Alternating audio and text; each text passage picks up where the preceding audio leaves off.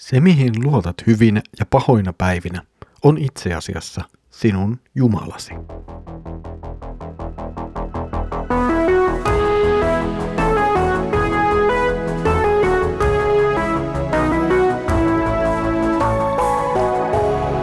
Kirjoitusten pauloissa. Tervetuloa taas mukaan Kirjoitusten pauloissa Raamattu-podcastin pariin. Minä olen Mikko ja katselen teidän kanssanne nyt profeetta Hosean kirjaa. Edellisellä kerralla Jumala jälleen kerran ankarin sanoin tuomitsi Israelin kansan sekä väärän elämän ja elämän tyylin että luottamuksen suuntaamisen johonkin muuhun kuin oikeaan todelliseen Jumalaan. Nyt tämä julistus tästä väärästä luottamuksesta sitten jatkuu ja Jumala jälleen kerran paljastaa ja huomauttaa ja näyttää Israelin kansalle, miten se luottamus on suuntautunut väärään suuntaan. Luemme nyt Hosean kirjan seitsemännen luvun jakeet kahdeksasta 16. Efraim sekoittuu muihin kansoihin. Se on kuin leipä, jota paisteja ei kääntänyt. Vieraat kuluttavat Efraimilta voimat, mutta se ei sitä ymmärrä. Efraimin hiuksissa on jo harmaata, mutta se ei sitä huomaa. Israelin ylpeys koituu sille itselleen tuhoksi, mutta se ei silti palaa Herran Jumalansa luo, ei etsi häntä. Efrain on kuin kyyhkynen, tyhmä ja ajattelematon. Se kutsuu avuksi Egyptiä, se kulkee Assyriaan, mutta minne Efraim meneekin, minä levitän verkkoni sen päälle, minä pyydystän sen kuin lintuparven. Minä rankaisen sitä, niin kuin olen tehnyt kansalleni tiettäväksi. Israel asettuu Herraa vastaan. Voi israelilaisia, he ovat paineet luotani. Tuho kohdatkoon heitä, koska he ovat nousseet minua vastaan. Minä tahdoin vapauttaa heidät, mutta he puhuivat minulle pelkkää valhetta. He eivät huuda sydämestään minua avuksi, vaan voihkivat vuoteillaan. He viileskelevät itseään rukoillessaan minulta viljaa ja viiniä. Näin he kapinoivat minua vastaan. Minä kasvatin heidät, vahvistin heidät käsivartensa, mutta he suunnittelevat minua vastaan pahaa. Eivät he käänny minun korkeimman puoleen. He ovat kuin löystynyt jousi. Heidän päällikkönsä kaatuvat Egyptissä miekkaan, sillä he puhuivat julkeita sanoja. Eipä ole kovin mairittelevaa luettavaa nämä Jumalan sanat Israelille. Ne ovat itse asiassa aika synkeitä sanoja. Ei jää kansalle paljoakaan toivoa katseltavaksi ja odotettavaksi. Ja kuitenkin samalla on täysin selvää, että kansa on itse vastuussa ja syyllinen kaikkeen tähän. Kansa on omalla elämällään ja toiminnallaan vetänyt päälleen Jumalan tuomion. Ja nyt myös piirtyy yhä selvemmäksi se, että Jumalan tuomio tulee toisen tai toisten valtakuntien armeijojen toimesta. Israel joutuu vuoden 745 jäl- ennen Kristusta jälkeen käymään useita pienempiä ja suurempia rajoja suojelevia tai rajojensa lähellä olevia sotia. Näitä sotia ja kahnauksia käytiin niin Assyrian, Egyptin, Syyrian Damaskoksen kuin Filistian ja jopa Juudan kanssa. Useat kahnaukset olivat vielä tässä vaiheessa ehkä paikallisia ja pienempiä, mutta näiden kahnausten ja sot, pienten sotien seurauksena Israel oli vähitellen heikentynyt sotavoimiltaan. Ja kun tultiin lopulta 730 ja 720-luvuille ennen Kristusta, sillä ei enää ollut voimaa vastustaa Assyrian invaasiota. Kaikkien sotien ja kahnausten aikana Israel ei kuitenkaan kääntynyt hakemaan todellisesti apua Herralta. Israel oli ylpeä, se luotti itseensä, se luotti omiin sotilaisiinsa ja ehkä myös epäjumalinsa pitämään sen turvassa. Ja tästä väärästä luottamuksesta ja uskottomuudesta todelliselle Jumalalle tulee lopulta Israelin tuho. Jumala tulee rankaisemaan kansaa. Rankaisijaksi Jumala sitten valitsee Assyrian.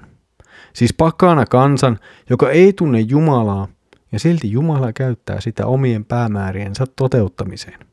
Ja näin näemme jälleen hyvin, miten tämä maailma on lopulta Jumalan maailma, ja kaikki on lopulta hänen käsissään. Israel on hylännyt Jumalan. Hosea sanoo Israelin nousseen Jumalaa vastaan. Ja kokonaisuutena Hosea kuvaa Israelin toimintaa typeränä.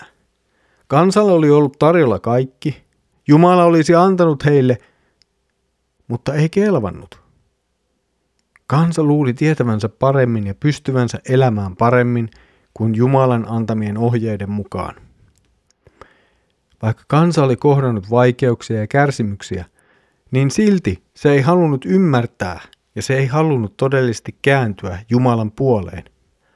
Se teki ehkä niin jollain tavalla puolimuodollisesti, niin kuin Hosea vähän antaa tässä viittaa, niistä rukouksista, jonka aikana sitten toki viileltiin itseä, mikä taas on selvä pakana Jumalan palveluksen merkki. Ja näin jotenkin Jumalan puoleen kääntyminen, Jumalan puoleen tuleminen oli jonkunlaista puolimuodollisuutta, vanhojen muistelua, johon oli so- sekoittunut ja sotkeutunut jo paljon kaikenlaista muuta. Eli Jumalan puoleen ei todellisesti käännytty. Kansalle oli annettu kyllä kaikki, mutta se myös hylkäsi kaiken. Ja seuraukset on nyt sitten heidän edessään.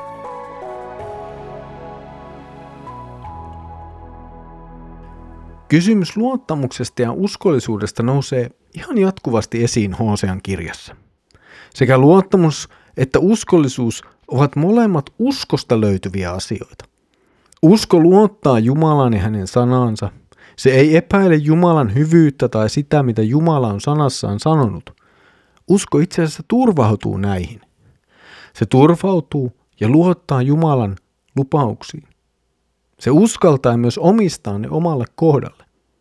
Usko on, se on myös uskollisuutta. Ja se tarkoittaa nimenomaan uskollisuutta Jumalan sanalle, Jumalan tahdolle, joka löytyy hänen sanastaan. Usko uskollisuutena pyrkii siis elämään ja toimimaan Jumalan tahdon mukaan. Nämä molemmat olivat aikanaan täysin hukassa Israelilta. Mutta samalla meidän on ehkä syytä kysyä itseltämme, että kuinka paljon ne ovat hukassa myös meiltä. Kuinka monesti huomaamme turvautuamme johonkin muuhun kuin Herraamme.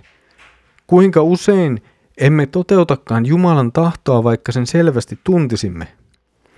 Näiden kysymysten ääressä joudumme jälleen kerran toteamaan, että Herra, ole syntiselle armollinen ja saamme luottaa, että Jeesuksen tähden hän on meille armollinen, antaa meille anteeksi meidän luottamuksemme väärin kohteisiin ja uskottomuutemme Jumalalle.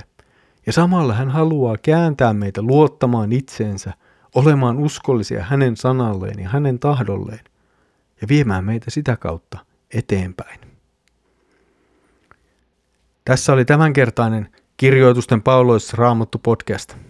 Mukavaa, että olet, olet yhdessä mukana katselemassa Hosean kirjan jakeita. Tässä kohtaa haluan muistuttaa sinua tuosta uudesta alkavasta ohjelmasta nimeltä Avainkysymyksiä. Se on siis kansanlähetyksen tuottama uusi radio-ohjelma, jossa käydään läpi raamatun eri kohtia ja eri kysymyksiä, joita ihmisillä on noussut raamattua lukiessa tai sitä kuullessa. Jos haluat lähettää kysymyksiä tuohon ohjelmaan, niin sen voit tehdä tuolla avaimia.net verkkosivuston palautelomakkeella.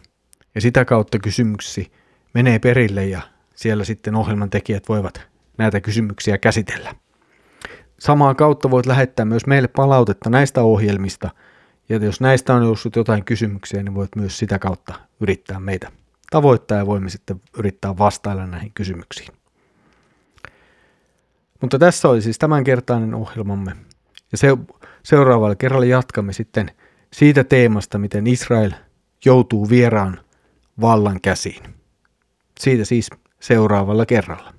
Mutta nyt Herramme Jeesuksen Kristuksen armo, Isä Jumalan rakkaus ja Pyhän Hengen osallisuus olkoon sinun kanssasi. Aamen.